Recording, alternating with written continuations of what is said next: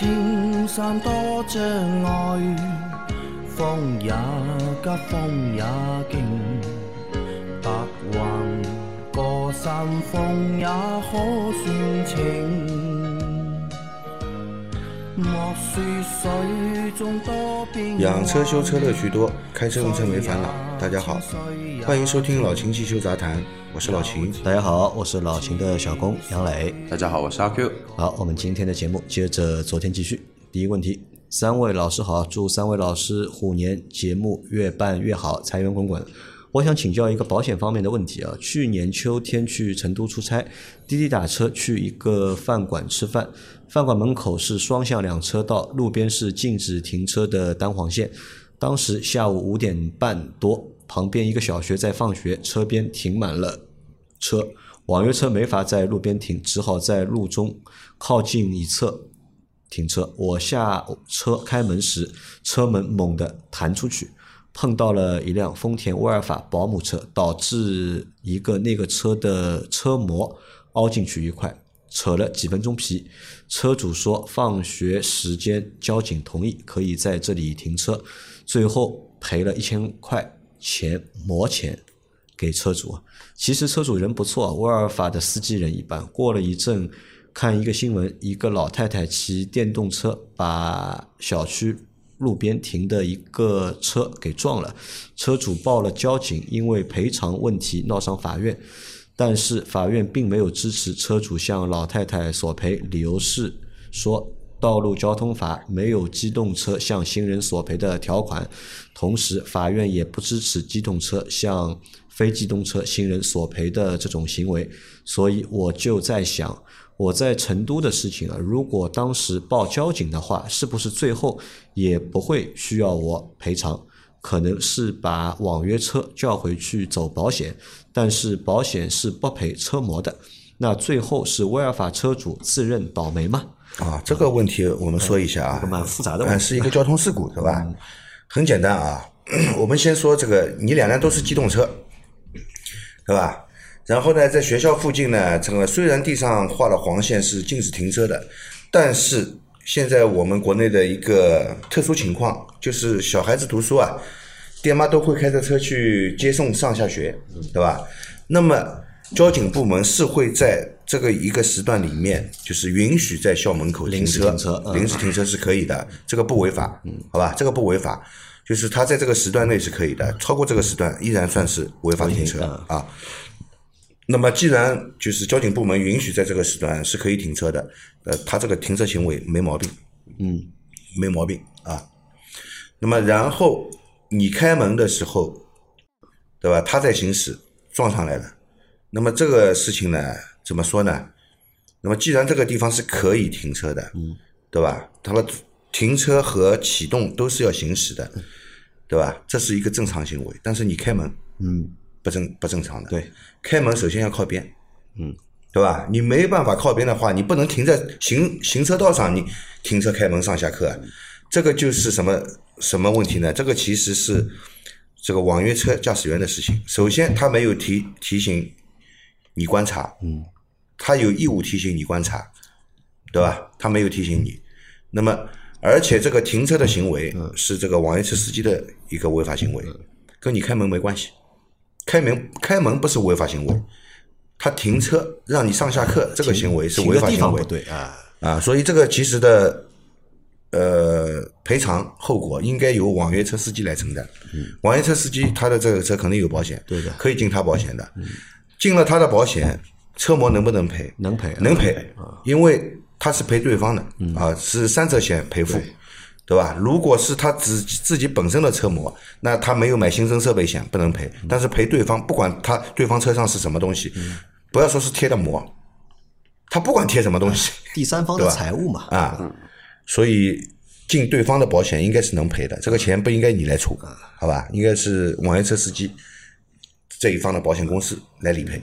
所以给大家一个建议是这样，就是如果在路上发生事故啊，嗯对吧？不管是车碰车，还是车碰人，还是车碰非机动车，最好还是打幺幺零。嗯，我觉得你打幺幺零报警，对吧？让警察来处理这个事情。好的，然后我们再说第二个问题啊，你说这个之前你说新闻上面看到的对吧？然后法院说这个老太太不像这个不像这个机动呃机动车去，机动车没办法向那个行人和非机动车去索赔。这个事情呢，在上海的话，从去年十月一号开始，我前年的十月一号不是去年的，二一年的十月一号，二零年还是二一年？呃，二零年的十月一号20年嗯，二零年的十月一号开始已经有新的规定了。嗯，交通参与者，不管你是哪一种形式来参与交通，谁违法谁承担后果。啊，谁违法谁承担后果对，？谁违法谁承担后果，不是说都是机动车赔非机动车和行人，好吧？谁违法谁来赔来承担后果。新的那个民法典有关，对吧？新出的那个民法典嘛。当然了，法律应该首先保护的是守法者，嗯，而不是什么所谓的弱者和强者，对吧？你不守法，我法律为什么要保护你呢？这不是笑话吗？对对吧？道理。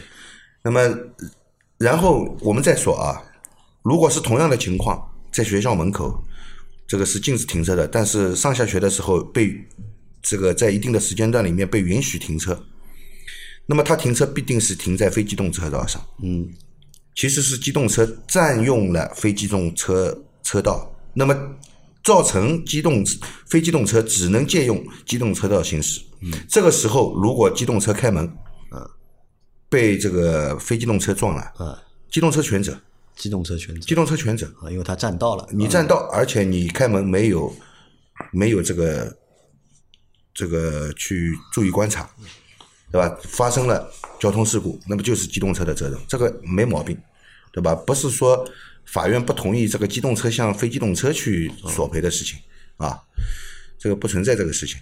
嗯，好的啊，来再下一条。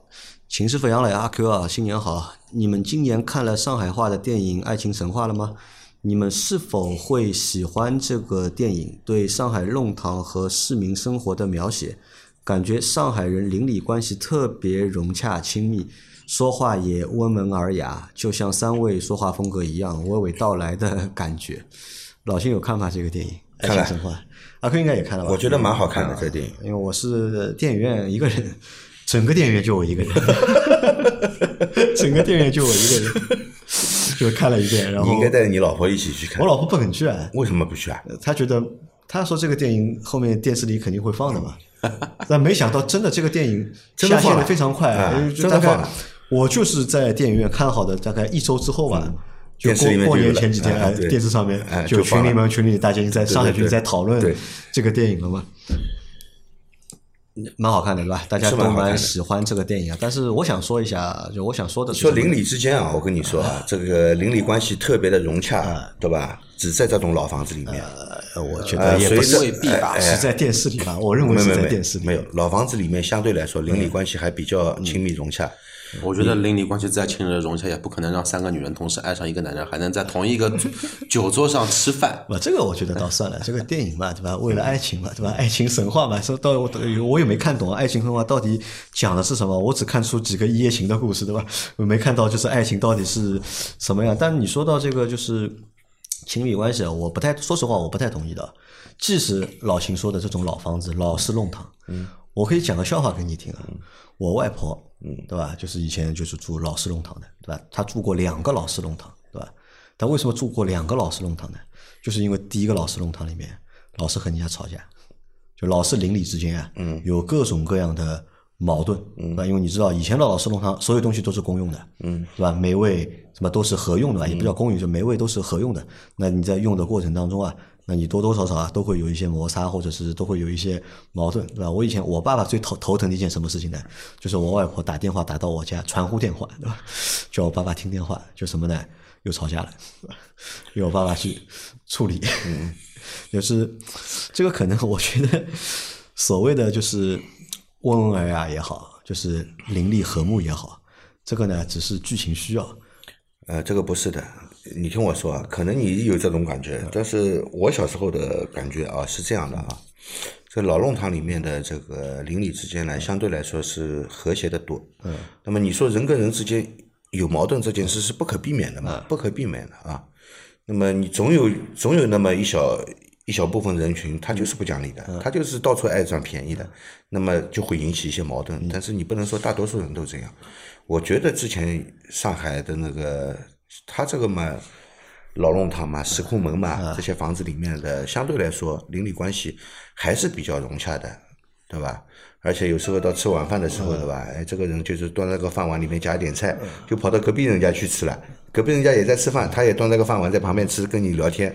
然后隔壁人家，哎，这个我我今天家里这这个菜不错，你夹一筷子吃吃呢，哎，他也就夹了，对吧？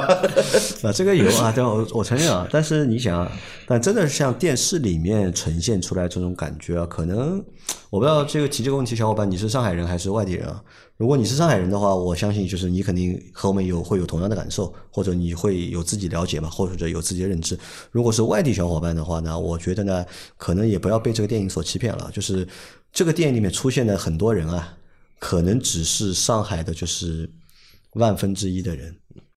或者是十万分之一的人，对吧？没有这个店里面就是日子生活那么的惬意，或者是那么的悠闲，也不是那么的浪漫。也不是所有皮鞋匠都会说英语的。这呃，这个倒是的。为什么啊？就是你说上海人生活的很很惬意这件事情啊，不至于。其实上海人过日子，每家每户基本上大多数人家都是精打细算的来过的。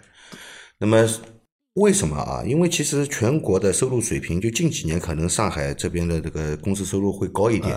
其实在，在这个上个世纪，嗯，其实收入水平全国差不多的因。为计划经济嘛，大家都是一样的嘛。其实差不多的，上海人的工资也不会比外地高多少，嗯差也差不多，可能一个月就多拿个几块，最多多拿个十几块钱，嗯，对吧？那么所以生活上面其实又想把日子过得更精致一点，嗯。就只能精打细算嘛，这里省一点，那里省一点，那么有些地方呢就可以多花一嗯。点，那么看起来呢好像是过得更好一点，其实这个日子是差不多的，对吧？这个省出来的钱也是嘴上省出来的，对吧？对的，就阿 Q 前面说的嘛，对吧？修鞋匠，以前上海其实修鞋匠还蛮多的，对吧？每个弄堂，每个弄堂都有一个都有皮匠的。皮匠的、哎小皮匠都有的，对吧？嗯甚至小皮匠都是一个就是很多上海的这些影视剧作品里面或者文艺作品里面都会有的一个社会上的一个小角色，对。对吧？小皮匠。但是呢，你说小皮匠喝咖啡，对吧？和小皮匠说英文，这个说实话，我从来没有看到过。呃，我看到过的小呃这个皮匠，不管小皮匠还是老皮匠，都不会说英文的，对吧？都不我会说遇到过的皮匠能说英语、说咖啡的，对吧？他不是皮匠了，他是皮匠师傅了，就是开了一个工作室的那一种没有为。什么我这么说？因为我爷爷就是鞋匠，就我爷爷就是鞋匠。然后呢，因为我爷爷是鞋匠，所以呢，我家附近的是所有的就是修鞋的皮匠啊，都认识我爷爷。因为我爷爷是老师傅嘛，我爷爷就是他做了一辈子的鞋嘛。那么这些小小皮匠啊，有时候经常会到我家来的。我爷爷呢还搞点就是三产。就是还帮就是别人啊做做皮鞋，做做皮拖鞋，然后家里东西乱七八糟的东西啊很多的。有时候小皮匠他们可能就是做的时候啊少东西，就会跑到我家来啊来来借东西问啊，来问一下，就是老杨对吧？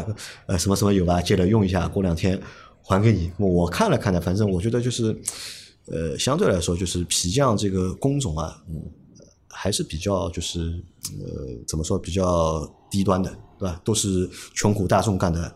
活对吧？没有那个电视里面那个就会说英文对吧？还有喝咖啡的那个皮匠来的那么惬意吧？而且皮匠都是摆摊的，那不会有一个门脸的。啊，对，像这种地段啊，在上海的这种地段有一个这么小的门脸，啊你知道一个月的租金要多少啊啊？就不要修鞋对吧？这个这个皮匠肯定是支付不了这个租金的，对吧？呃，所以就总的来说，可能上海小伙伴看这个电影的话，我觉得最被吸引的还是就是这些上海演员吧，就是这些上海的演员的演技，包括这些上海演员在电影里面的这些上海话的关键是听上海话，在啊电影里面听上海话呢比较亲切啊、因为挺少嘛，对吧？但说实话，这个电影一般吧，我觉得，因为导演这个导演是并不是上海人。他是个喜剧嘛啊、，就是这个导演是一个九零后的喜剧谈不上，算是一个情景剧吧。啊情景哎，反正《爱情神话》里面我最喜欢的一样东西是什么呢？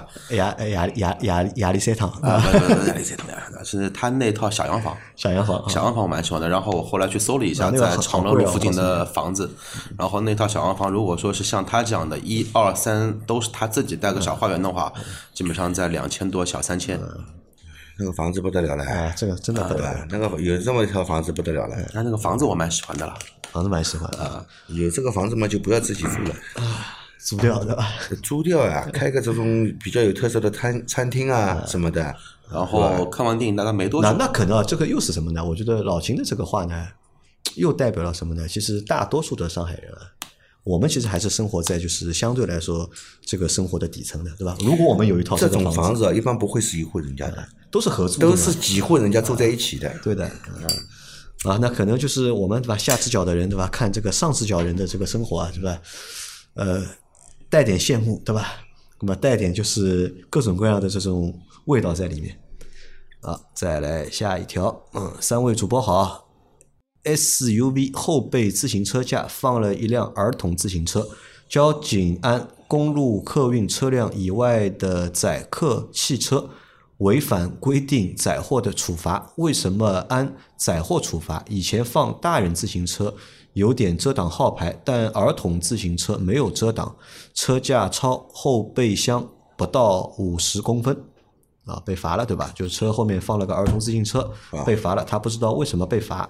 啊，我这样来告诉你啊，这个你汽车在行驶的时候，所有的门都是应该要关好的，包括你后备箱，嗯，都是要关好的。你后备箱没关好，你在行驶，这个就是违法。嗯，而且你装载的货物，自行车也是货物，对吧？你超出这个车身长度了以后，就是属于超载，嗯，他这个就是属于超载。他这个应该是什么呢？应该是把那个自行车啊，找了一个那种那个背包背在了后面。他是背在后面吗？嗯，因为他说以前放大上自行车有点挡号牌嘛，像这种的话，一般都是有一个小背包的。啊，他不是把门开着，对吧？对他只是，但是还是超出了车的那个宽度或者是高呃度。超出了车的长度，嗯，长度是超过的。超出车的长度，他要判你违法的话，你也没办法，没办法。没办法的啊。好的，这个我们也解决不了。因为这个就是什么呢？这个就是很多人呢看，呃，欧洲的一些所谓的汽车文化，就是把自行车竖在车顶上，然后把自行车放在后备包那车顶上到底能不能放呢？也不能放，它那个要车顶上的话，我看过有这么一条交规的细则，但是不能超不不能高于车顶多少厘米，然后你可以放东西，但是高于那个的话，就可以把你拦拦拦下来，来进行一个处罚。这挂车顶的话，其实更不安全，重心变高了。真真真的说碰到一些大心眼的人的话呢，下个地库他没注意好了，车没了。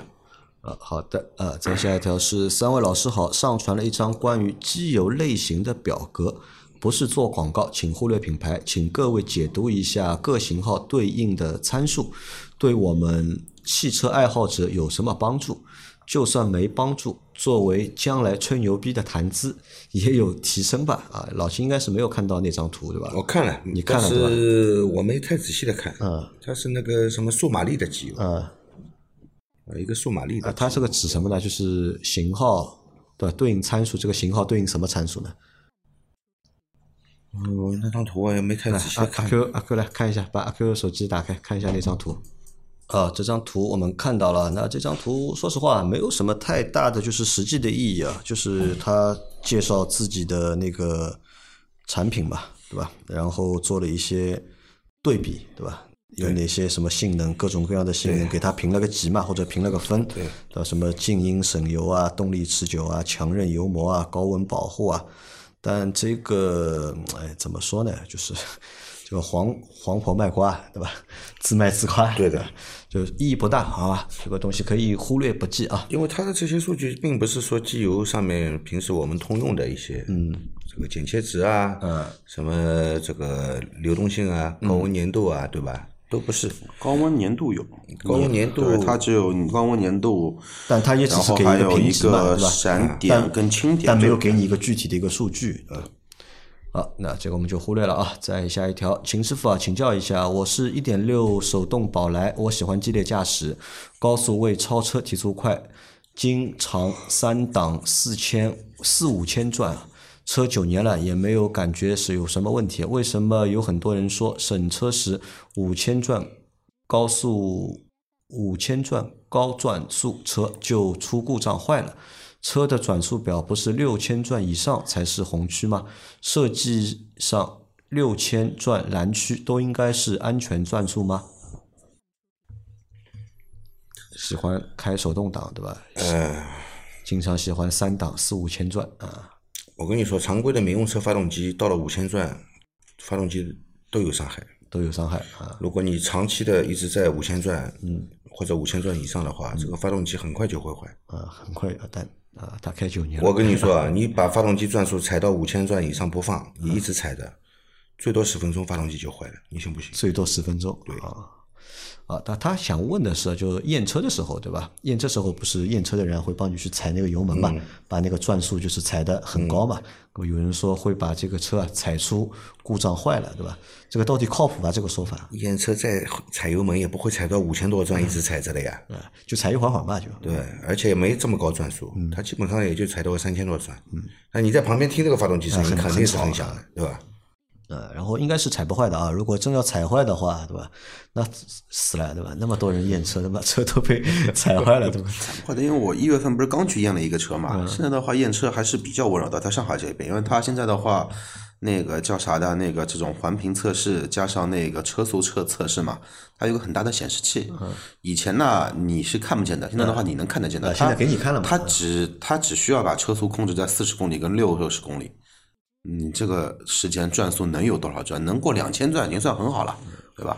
稳个六十秒、四四十秒这种，稳完之后，它是测测你的一个叫轮速和你的车速表的一个那个误差嘛，嗯测这个东东西的。然后制动的话，现在好像也不测了，嗯，制动也也也没有了。就是现在我网络上看到什么验车把发动机踩爆了，要么就是对吧？验车的那个验车员啊，看到一个好车，哎，没踩过，没见过西施，对吧？想去弄一弄，什么感觉？结果哎，那个车子呢正好，车主呢保养也不好，对吧？这个虽然在你眼里是西施，在他眼里面就是一个，对吧？就是一个白菜啊、那那哎，白菜嘛就算了，就随随便用呗。结果带病的车上了检检测线被踩坏了，这种概率是有的啊。啊，好的，应该是不会的啊。来，再来一条，三位大师好，大众朗行一三款一点六排量自动挡，今天钥匙插入启动不通电，弄了好几次啊，把引擎盖打开也找不到原因，把车门重新关了一下，可能是震动了一下，好了。那不知道这是什么原因，需要开到修理厂去解决吗？谢谢，祝各位虎年大吉。啊那你你现在故障现象已经消失了，你要去检查的话也蛮难查出问题的，对吧？一般就是有故障现象的时候去查比较方便。那目前如果没有再次出现的话呢，那你先先开着吧。嗯。那么像你说的这种情况，有几个可能啊？嗯。一个是点火开关的问题，嗯，好吧？点火开关可能出现问题了，那么那你拧下去以后，它这个通电是可以通的，再往下拧这个启动档，对吧？它不能够正常接通，不能正常接通呢，那么它不供电，那你就启动不了，一点反应都没有。要么还有一个什么问题呢？就是启动继电器，嗯，呃，虽然这个你钥匙给它电了，但是它这个继电器本身触点没工作，嗯，对吧？或者触点已经工作了，但是不导电，嗯，对吧？也有可能呢出现这个问题，好吧？另外还有一个问题就是启动机本身的问题，启动机本身问题。对、但是现在又正常的话，就比较难查了，对吧？现在又正常了，你查什么呢？啊，不知道查哪里。对啊，啊，好吧，那就等下次看看，还不会有同样的情况啊。来，再来一条，三位大师好，请教阿 Q 一个问题啊，都说车子放着一直不开容易坏啊，那四 S 厅、四 S 店展厅的车子一直放那儿，不怕放坏吗？一般展车多长周期会换一辆新的呢？换下来的展车是当全新车卖给客户吗？还是内部价处理掉？哎，这个首问题，这里有一个误区啊，就是展车它也是新车，啊，所以展车一定是当新车卖的。车展车是当新车卖对，啊展车不可能去当什么内部试驾车会当这一种那个叫什么的，或者说那种那个质损车来卖，这个不现实的啊。因为展车作为一个展示品，然后就换句话说，我去 LV，我去爱马仕，我去劳力士的手表店里面，因为它没现货了，对吧？因因因为我急于要一个现货，他把他的展示的包包、展示的手表卖给我，他能便宜卖给我吗？他也不能啊，对吧？只是说。这个手表可能说之前有人试用过，那车的话也一样，有很多人做过，很多人摸过。那么很多人做过，很多人摸摸过，就意味着这个车会掉价嘛？在没有上牌前，或者说我们对于质损车或者说二手车的定义来看，它不能称之为一台质损车，或者说是什么呢？或者说是那个叫叫叫叫叫二手车。那什么情况下可以让展车你便宜点卖呢？一就就是说，你知道这这一辆展车是他们唯一一台车，这其其二的话呢，你明知道这是台展车，你去挑一些毛病出来，嗯对吧？展车或多或少的话呢，会有损耗的情况，比如说有划痕，这种细微的划痕，你去找你去找找两个出来，拿这个作为一个砍价的一个理由，那这个是 OK 的啊。然后多少时间换一一个新的展车，其实很快的。你看到的展车，你这礼拜去看，一般下个礼拜展车就会换换新的因为。他当新车卖的嘛，呃，对啊，因为展厅的车一般都是要流转的。如果说是按照一个很标准的说法的话，展厅的车不会就没有可能放了超过一个月。没有可能放超过一个月。因为如果说一台整车放了一个月还没有卖的话，那就意味着两个问题，要么就是对吧？这个车型卖不动不是这个品牌所有的车都 都卖不动，嗯要么就就是什么呢？要么就就是哎这一台车的选配，嗯，可能已经高出天际了。嗯那么目前我们的市售车型走量的车型来看的话，不存在这种情况的啊。好的啊，那再下一条，三位大仙好，问一下，任何家用汽车天窗一直不开，没有灰尘杂物进入，排水孔还需要清理疏通吧？天窗从来不开的，天窗从来不开也会有灰尘杂物进入啊，也会有啥它？又不密封的了也会有，啊，它又不密封的，就还是要当当然要疏通管道，还是要定定期的。而不是说你开了天窗啊就有灰尘杂物进来了，嗯，对吧？你不开天窗它就没问题，不是的，好吧？天窗不密封的，你不信弄个水往天窗上面浇，下下面排水管道就在漏水，嗯好的啊，啊再下一条，三位老师好，零七款经典福克斯一点八 AT，呃，水温上升慢，二十度的天气要跑七八分钟，水温才慢慢上来，跑多一会儿又掉下七十五度，停下怠速一会儿又升到九十度，只要一启动，车子风扇就开始转。还有每次启动的时候啊，发动机总会自己轰油门，持续个一两秒左右才恢复正常。请问怎么解决？谢谢。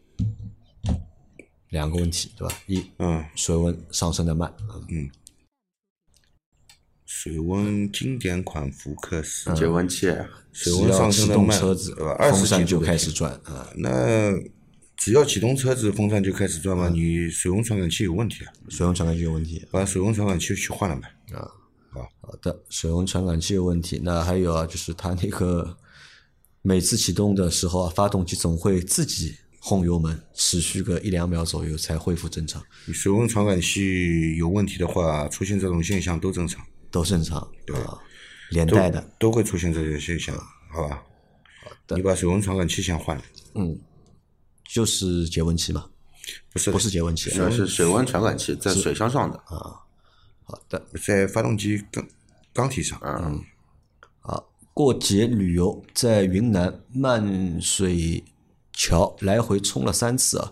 第一次见水就冲，忘了拍照；第二次在车里拍的又拍不到全景；第三次让老婆下车站在路边才拍成功啊，有些后怕。发动机舱到处是水，担心后屁股被水撕开，对吧？各位老师啊，我的担心是多余的吗？呃，担心是多余的，后屁股不会被水撕开的。不会的，也不完全。我也看到过很很多的人，因为那个光线哥的那个图片我看看到了嘛，我看到很多人那个那个跑那个溪流，嗯，那溪流其实水还是挺深的。然后如果车速快速开过的情况下，对吧？我也见过有人的保险杠被撕掉的。保险杠都直接被撕掉。因为有些车啊，它的保险杠其实它下面的话是不带那一层那个封闭的那个护板，嗯，然后它的水的话呢是直接能溅到那个保险杠里头去的，因为保险杠的话算是一个能积灰的一个地方嘛。那如果说水太深的情况下，那你开的太快，保险杠不是一拉就被扯下来了嘛？嗯，但是光线哥的那个照片的话，我看它那个水没那么深，还没没过半个车轮嘛。嗯，他那个是 SUV 啊，本身底盘相对来说就高嘛，所以从他照片上面看，他这样开的话，这个没事的，后屁股不会被撕开对，的。还可以再冲几次，还可以冲几次。但是别去冲海水哎，。这个乐趣在哪里呢？啊就一个冲水的这个乐趣在哪里？你小时候看到不是小时候遇到下下雨天，你骑个自行车会往水塘里面骑吧？好像会的。那那这个乐趣就来了。啊，这个就是乐趣啊，就是看到水被啊好吧水花飞溅，哎，觉得很好玩，对吧？好吧。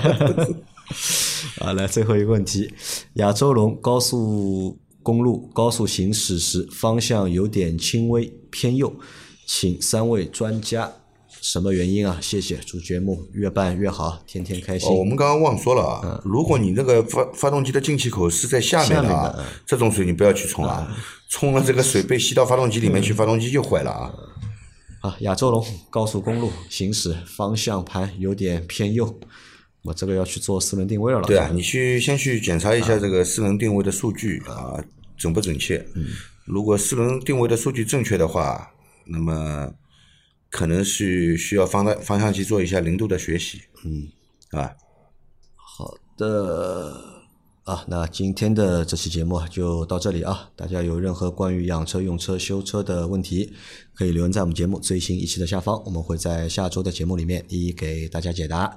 我们明天再见，拜拜，拜拜，拜拜。